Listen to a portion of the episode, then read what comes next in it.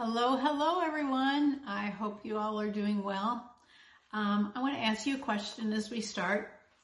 Have you ever heard anyone uh, say when they did something wrong or they felt like they said something wrong, um, that they felt guilty and they said something like, uh, I rebuke you, Satan. I'm under grace. I should never feel this way. Guilt, leave in Jesus' name. Well, they're probably talking about a guilty conscience conscience. And it can come across that our conscience is only good when it's telling us good things about ourselves. And it can come across that our conscience is, is from the pit of hell or from the devil if it troubles us or alerts us when we're doing wrong. Well, in the New Testament, the word conscience is used many, many, many times. So it's always best to see what God has to say about something, what, what the New Testament has to say about something, what Jesus has to say about something, to base any, uh, any of our information, any of our thoughts, or any of our theology. So the New Testament talks about a good conscience, a weak conscience, a clear conscience, a guilty conscience, a defiled conscience, a conscience devoid of offense toward, uh, void of offense toward God, meaning that they don't realize they have no, uh, no recognition that they're offending God. Their conscience doesn't. Consciences that are seared, that are corrupted. Um, the Bible, the New Testament talks about things that are plain to our conscience, questions of conscience, a matter of conscience, uh, we, we can wound other people's consciences. Did you know that? And we ha- are to have a pledge of a good conscience toward God and many, many more. So the New Testament talks about our conscience over and over and over again. So you might think, well, what does the conscience really mean? Well, we kind of know, uh, but let's look at it from the New Testament and from the uh, definition of the word conscience in the New Testament taken from uh, Greek dictionaries because the word was originally written in the New Testament in Greek. So let's see what they have to say about it. It's an awareness that bears an inner witness to one's own conduct or in a moral sense. That uh, faculty of the soul which distinguishes between right and wrong and prompts, prompts one to choose right over wrong.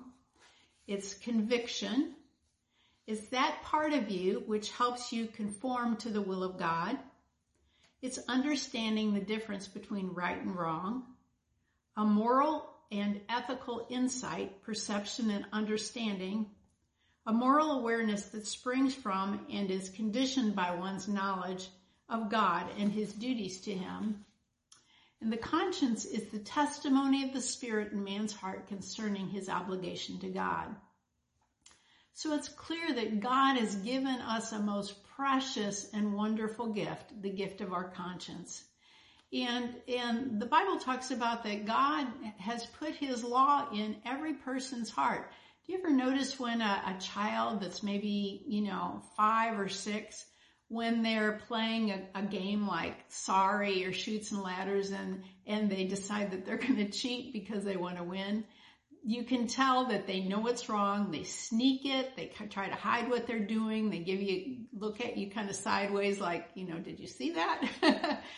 so God's, God's laws are written on our hearts, but over time we can become more sensitive to God's laws or we can just kind of block them out and, and uh, not nurture that good part of uh, the conscience that God has placed in us. So, um, it's, uh, it's so clear that God's given us this. It's, it's a wonderful, precious part of our being. It's a, it's a marvelous tool that God has given us to distinguish between right and wrong. It's a gift. It's a gift from God. And I thank God. I thank God that He's given me a conscience. Um, I thank God when my conscience tells me that I'm doing something right and good and according to God's word. And I also thank God when when my conscience is telling me, you know, you shouldn't say that, you shouldn't do that, you shouldn't think that, or if I already did, do it or say it or think it, Lord, that, that, you know, that I feel guilty and I go before the Lord and I repent and I ask for forgiveness. It's a blessing. It's a blessing. Our conscience is a blessing. It's not a burden. And our conscience to work properly needs to be based on the Bible, the Word of God. If it isn't, we we can't not we can't we might not recognize sin, or we might, um, on the other hand, instead of not recognizing sin, if our if our conscience is not full uh, is not formed and molded by the Word of God, we might also, on the opposite end, we might feel guilty all of the time. Um, and and feel like you know everything we do is wrong. And neither one of those either not not sensing guilt at all or feeling guilty all the time neither one of those is a conscience that is healthy or based on the word of god. But our conscience if we listen to it it will keep us on the straight and narrow and it will keep us as christians walking always in love and forgiveness and so uh, that's that's a really good thing to think is am I walking in love and forgiveness? Am I listening to my conscience? A con- uh, an example of a conscience that was not formed in a way that is pleasing to God is um, would be that an example would be that of the Pharisees in the New Testament. They were very religious people, and it seems as though, you know, from looking from the outside, it seems as though that their conscience was formed by peer pressure, by uh, conforming to a set of traditions, religious traditions, um, and it was also formed by spiritual pride instead of by the Word of God. And they were always nitpicking uh, at other people instead of themselves, and they were always finding fault in other people instead of themselves. So their conscience wasn't really working anymore in their own lives. In their case, this quote from Billy Graham might apply. Most of us follow our conscience as we follow a wheelbarrow. We push it in front of us in the direction we want it to go. And I know that I have been guilty of that. I think we've all been guilty of that. Especially when, you know, I'm tempted to eat, you know, a piece of chocolate cake, you know, I kind of, uh, you know, figure out, a, I kind of rationalize how maybe I can do that and it's all right when I, you know, don't on a particular occasion, I don't, shouldn't be eating that or don't need to be eating that. I think you all can understand that. So, um, in light of that, let's read some scriptures, some things from the Bible that says about our conscience. In Acts 23 1, Acts 23 1, it says Paul looked straight at the Sanhedrin. Now, this was a religious ruling class of people. Um, they, uh, were prominent in the days that the New Testament was written. So Paul looked straight at them and said, My brothers, I have fulfilled my duty to God in all good conscience to this day. So we can see that Paul was following his conscience. His conscience was formed by the word of God and he followed it. He also said in Acts 24, 16, Acts 24, 16 says, So I strive always to keep my conscience clear before God and man. So we can see in there that we have a choice to um, keep our conscience clear. In other words, by doing right, by listening to, to our conscience and following it, or by not doing that. When we do sin, uh, oh, well, our conscience, you know, can be a great comfort to us eh, because we know that Jesus will be our judge, not not, you know, a bunch of rules and regulations that maybe we put in there, but Jesus Christ is our judge. And when we do sin, when we do sin, when we do miss it, when we do violate our conscience, um, it stains our conscience and it requires our conscience to be purified. And God, in his great love and great compassion, has provided the perfect stain remover. So let's read in Hebrews 9, Hebrews 9 verse 14. It says, how much more then will the blood of Christ, who through the eternal Spirit offered himself unblemished to God, cleanse our consciousness from acts that lead to death, so that we may serve the living God. Oh, isn't that wonderful that Jesus Christ, God provided Jesus Christ through his blood. He, he can cleanse our conscience, conscience. He can cleanse our conscience so much that that it's just pure and clean. And uh, in that light, we can serve God the way He wants us to. And that's something to be so thankful for. So I want you to, I want to encourage you to think of your conscience as a wonderful tool and a gift from God. And uh, that God is giving you to decide between good and evil, between right and wrong. And and think about your conscience. Be aware of your conscience and listen to your conscience. And um, I want to emphasize to you that our conscience will not work well without the Word of God as its foundation. We can stray in our concept of right and wrong just because we tend toward things that make us happy and make us feel good. So it can alter the way we see things. It can alter our conscience. Um, we can also be listening to leaders who are not teaching the Word of God properly. Um, it's been attributed to Goebbels in, in World War II, but you know some people say it's not actually him that said it, but something to the effect: if you repeat a lie long enough, uh, people will believe it. So if if the people that you listen to are maybe shading the truth or lying to you, and you really honestly, truthfully believe it, it can change your conscience. Uh, we see that in things like uh, people who belong to cults. They honestly, truly believe that in their conscience they're doing the right thing when actually they're doing uh, wrong things and horrendous things. We can, our conscience can also be affected and swayed by our culture instead of by the Word of God. Um, our culture where sin is celebrated, encouraged, and encouraged, where um, being hateful and mean and lying and demeaning people and being violent um, and you know sexual things and drug abuse and everything. Alcoholism is just running rampant. We can be swayed by our culture and kind of desensitized to our conscience uh, because we're so surrounded by sin. So an example of that is like the slow decline moral decline the slow decline in what christians will uh, look at as entertainment. I know, you know, 20, 30, 40, 50 years ago, a Christian would normally never go see an R-rated movie or see a movie full of F words or, or sexual things, um, or taking the name of our precious Lord in vain. Um, but now it's it's just commonplace um, because Christians, uh, their their uh, moral compass, their conscience has changed. It's uh, kind of gotten cloudy and and uh, just just kind of seared over the years because of the culture.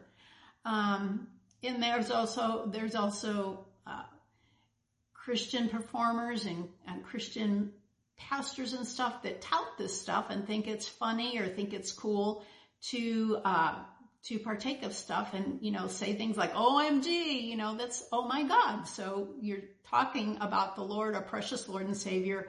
You're taking his name in vain and people, Christians now think, use that as a slang and think it's funny. So our conscience can be swayed by our culture and cultures usually uh, go morally downhill instead of morally uphill. So we need to be trained and, and uh, have our consciences stayed on the Word of God.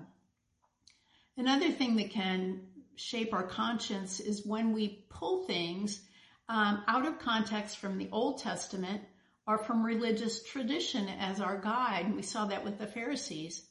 Think of how many times Jesus said in the Sermon on the Mount, you have heard it said, or you have been taught, or it has been said, but now I say to you. And what he was talking about mostly was religious tradition that had kind of snowballed and accumulated over time and people thought was actually the the inspired word of God, but it was rules and regulations and traditions and thoughts and ideas that that had just evolved over time. And some of it, some of it was Old Testament, um, Old Testament uh, doctrine that Jesus came to establish a new covenant in a new way. And a lot of times, if our conscience is based on the Old Testament instead of the New Testament, our conscience can kind of be warped. An example of this was when James and John uh, were asking Jesus if they should call down fire on a Samaritan village, because that is something that might have been done in the Old Testament. And people that at that time were looking for a Messiah that was a political savior and deliverer.